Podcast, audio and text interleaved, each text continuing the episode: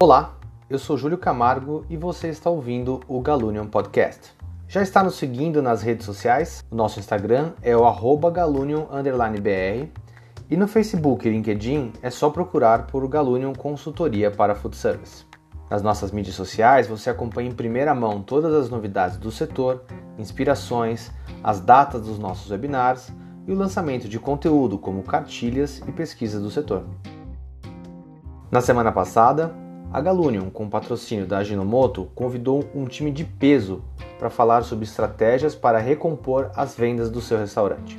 O nosso bate-papo foi mediado pela CEO da Galunion, Simone Galante, e contou com a participação de Carlos Sadak, CEO do grupo Trend Foods, Chiara Tengan, gerente de marketing da Aginomoto Food Service, Daniela Mello, CEO e fundadora do Chef Time, Henrique Castellani, CEO da Live Up, Mariana Pelósio, proprietária do restaurante Duas Terezas, e Rodrigo Barros, CEO do Boali. Nesse podcast, vamos trazer as principais dicas desse time de feras. Vamos lá! Entender o momento do seu negócio é crucial para saber como tomar o próximo passo. A gerente de marketing da Ginomoto Food Service, Chiara Tengan, percebeu que ouvir os operadores e eles ouvirem os clientes é a melhor forma para tomar decisão durante o momento inseguro em que estamos passando. Nosso slogan é ouvir para evoluir juntos, o slogan da Ginomoto Food Service. E é ouvindo o operador que a gente descobriu que o simples reabrir, o reabrir autorizado do governo não significa nada para ele, porque muitos ainda assim não estão abrindo. Muitos decidiram não reabrir só com delivery porque a conta não fechava, e muitos ainda não vão reabrir porque 40% do salão não fecha a conta mais delivery, ainda assim não fecha a conta. Para gente que tem 5% de, de faturamento em delivery, mais 40% de salão, é 45%. O restaurante prefere vai permanecer fechado e renegociar aluguel. Né? Por isso é a cartilha. A gente tem uma série de outras uh, alternativas que além do delivery. Já para Daniela Mello, CEO e fundadora do Chef Time, a pandemia fez retomar um aspecto da nossa rotina em que as pessoas haviam perdido com a correria, que é a arte de cozinhar. Contudo, não é só ir na geladeira, pegar um alimento ultraprocessado e jogar no forno. Tempo na cozinha fez com que surgisse um chefe escondido em cada um e que percebêssemos a importância de comer alimentos saudáveis. O que a gente está vendo é, é, é, isso que a gente enxergou não só é, se não só está acontecendo como se intensificou durante a pandemia, né, durante o isolamento social. Então as pessoas estão procurando. A gente sempre falou de três tendências: conveniência, as pessoas precisam de conveniência, a vida é maluca, todo mundo corrido. Saudabilidade, as pessoas estão procurando por comida de verdade, saber o que está dentro da sua própria comida, enfim, tudo isso. E prazer, porque comer saúde sem prazer não dá, né? Nossa vida já é complicada para não ter prazer. É, então, todos esses fatores se intensificaram. Então, muito legal, porque a gente olhava lá atrás, né? Nossa cozinha virou o centro da nossa sala. Mas a gente usa pouco a nossa cozinha, a gente não sabe nem por onde começar. É, então, enfim, nosso propósito é isso. A gente quer te dar um empurrãozinho a mais para se empoderar da sua própria alimentação, saber o que você está comendo e comer muito melhor.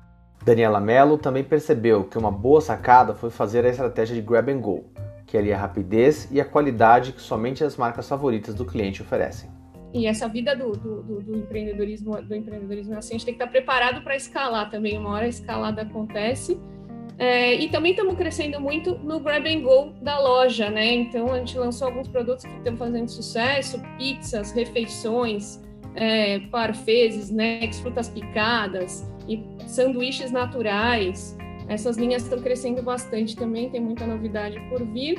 E uma outra coisa que a gente se adaptou a, nesse momento de isolamento social foi um projeto de delivery também. É, esse Delivery Last Mile, da última milha, né? Então, através do aplicativo da James Delivery, que é mais um dos é, das startups adquiridas pelo grupo, a gente criou o restaurante Chef Time, e que lá você consegue ter acesso aos produtos ali que a gente tem nas lojas. A Livap já nasceu digital, mas também teve que se adaptar ao novo comportamento do consumidor. O CEO da empresa, Henrique Castellani, contou que o investimento em BI e dados foi fundamental para entender toda a experiência do consumidor, fornecedor e entregador. muito baseado em dados e depois de como a gente cria cada etapa do nosso processo produtivo e como a gente consegue colher informações, seja do cliente, seja do entregador, seja de quem está cozinhando, seja do fornecedor. Então a gente amarra todas essas informações para que o nosso próximo produto seja mais assertivo, tenha mais fit com o cliente e não é com todo o cliente, com um determinado cliente. Você tem que começar a entender que você não cria um produto único para todo mundo. Você tem muito essa questão de customização que você tem que conseguir é, é, colocar em prática. É, eu, acho que uma coisa que é interessante a gente comentar, né? Hoje na Livap a gente consegue saber exatamente o que foi comprado por cada cliente, claro. É, quem era o fornecedor dessa matéria-prima, qual era o prato que esse cliente comprou, quando foi feito, quem fez isso na cozinha, qual forno foi utilizado na cozinha para fazer essa refeição. Então a gente consegue ter o tracking de todas essas etapas e depois a gente pega todas as notas dos clientes, feedbacks dos clientes, seja quantitativo e qualitativo, e disponibiliza para o nosso time de portfólio tomar essa decisão. Sabendo aí o que a gente brinca, nunca é, ah, eu gostei desse produto ou não gostei. Vamos ver o que os clientes estão falando. Restaurante com clima familiar é ótimo para passar o almoço de domingo, não é? Porém, quando a pandemia chegou, o restaurante Duas Terezas teve que se reinventar. Fechar o salão foi o melhor para a segurança de todos, mas as contas chegavam todos os dias. Para resolver a questão, Marina Pelósio, proprietária do restaurante, viu em sua equipe aliados para se reinventar e atrair os clientes. Eu acho que a primeira coisa que é super importante, e isso vale para qualquer empresa, é você saber ouvir e ouvir todos. Então, é, ouvir e estar tá disposto a perguntar e a pedir ajuda de outras pessoas, de outras áreas e de não só da sua área.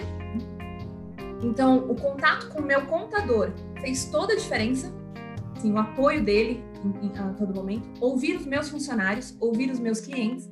Então eu, te, eu tinha uma, tenho, agora aumentou, uma base de clientes é, ativas e ativa e que a gente costuma, já era acostumado a mandar mensagem, a saber como estão, o que, que eles pedem, o que, que eles gostam de pedir. Então, como somos um restaurante é, que está pequeno, a gente conhece os clientes pelos nomes. Então, a gente tem o cliente no WhatsApp do restaurante, conhece o filho, conhece a, a preferência, a gente fez um planejamento com os funcionários, então eu e mais uma grande equipe de três pessoas sentamos e, e fizemos o, o, planejamento da agora para frente do que, que nós vamos fazer, mas eu acho que o mais importante foi ter o conhecimento do negócio do início ao fim. Então, uh, eu sei eu sei qual é o meu prato que eu tenho a maior margem. É, eu sei onde eu compro, eu sei como eu faço, eu sei como ele viaja. Então, eu sei a embalagem, onde eu comprei, qual é o fornecedor. Então, ter o conhecimento total, global do negócio é fundamental para que a gente consiga tomar decisões estratégicas, decisões rápidas e sem dó. Já para a Boali, o fechamento para o público apresentava um futuro incerto, já que 65% das vendas eram concentradas no almoço de um consumidor que era fidelizado. O cenário de cada franqueado poderia ser mais esperançoso a partir do investimento em micromarket, explica Rodrigo Barros. Eu tenho dois problemas aqui.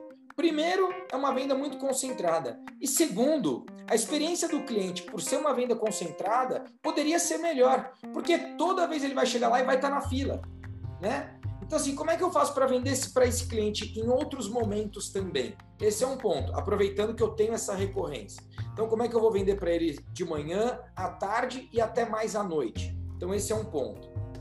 Segundo ponto, como é que eu faço com o meu portfólio? Como é que eu aumento o meu portfólio sem comprometer o estoque do meu franqueado lá?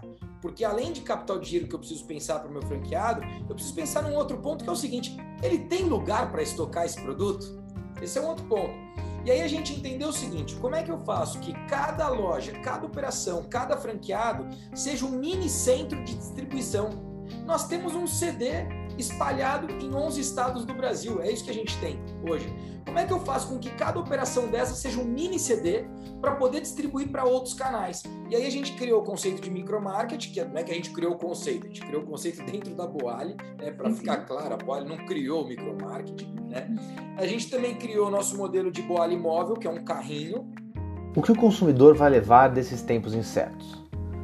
De acordo com Carlos Sadak, CEO do grupo Trend Foods, o pensamento do cliente estará voltado à segurança dos alimentos e à importância da digitalização dos serviços. Eu pensei esses dias, eh, Simone, acho que são duas coisas principais, tá? É, primeiro, acho que o olhar do consumidor vai mudar um pouquinho com relação ao relacionamento com alimentos, com restaurantes, né? É, acho que as marcas que conseguirem transmitir, por exemplo, é, segurança alimentar, né, vão, vão, vão estar na frente. Os consumidores vão mudar um pouquinho esse olhar. Né? É, eu acho que aquele, aquele Zezinho da esquina, informal, né, ele está perdendo esse espaço. Né, para quem conseguir transmitir essa questão da segurança alimentar daqui para frente, vai ser importante né, e vai ficar na cabeça dos consumidores depois de todo esse susto que a gente tomou. Né? E a segunda coisa é com relação à digitalização.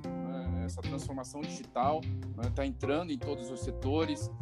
Este podcast te ajudou a ter novos insights? Se quiser assistir ao webinar na íntegra, acesse o canal Galunion Consultoria no YouTube. O episódio fica por aqui, mas tem muito conteúdo em nossas redes sociais e no nosso site www.galunion.com.br. Obrigado pela companhia, saúde e prosperidade a todos.